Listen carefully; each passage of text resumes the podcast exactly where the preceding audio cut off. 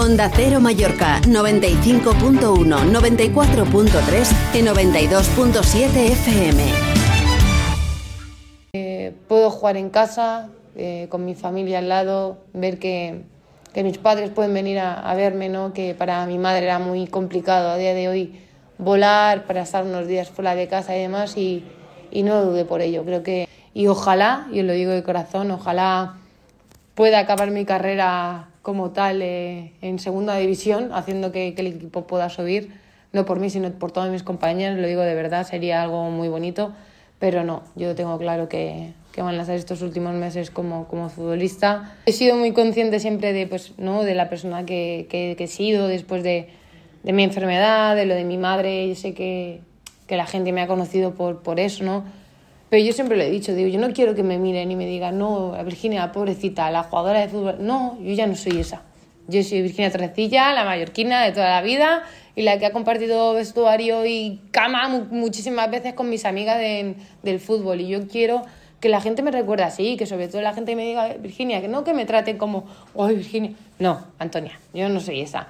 Yo quiero que me sonrías, que disfrutemos, que si me, te tienes que si te tienes que cagar en estampa dentro del campo que te cajes, que no tengas miedo de, de mí, que yo también he sido joven y, y, he sufrido muchas cosas de esas y no, yo quiero ser una persona normal, una persona que, que me pare por la calle y que me diga, Virginia, ¿qué tal estás? Y yo contestarle naturalmente.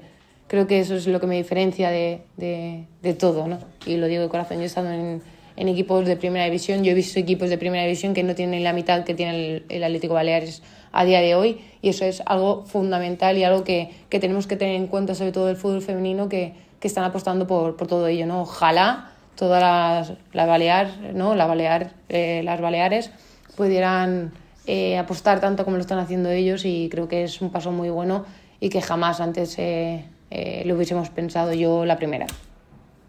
Un ejemplo muy bueno y es que el otro día mi, mi, mi debut no e íbamos perdiendo 1-0 al final se empata y yo cuando llego al vestuario digo, tías, digo, yo no, yo no he venido aquí a perder, yo vengo aquí a ganar, a que el equipo salga de aquí y lleguemos a la segunda división y os quedéis en segunda división para seguir fomentando el fútbol femenino, tío, y esa gana, ¿no? Esa ímpetu, esas ganas de seguir compitiendo, que creo que al final, a no ser profesional, pues no se tiene, ¿no? Y creo que poco a poco pues se va inculcando.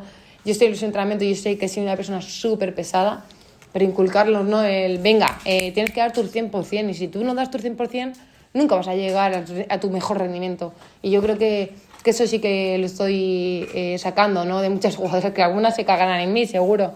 Pero bueno, creo que esa veteranía, ¿no? Que tiene una jugadora casi con 30 años, pues puedo dárselo a un, a un equipo eh, tan joven y, y, y tan bueno para, para prepararse. Yo siempre lo digo, pero sí me gustaría ser directora deportiva, meterme en, todo eso, algo de, de manager, ¿no?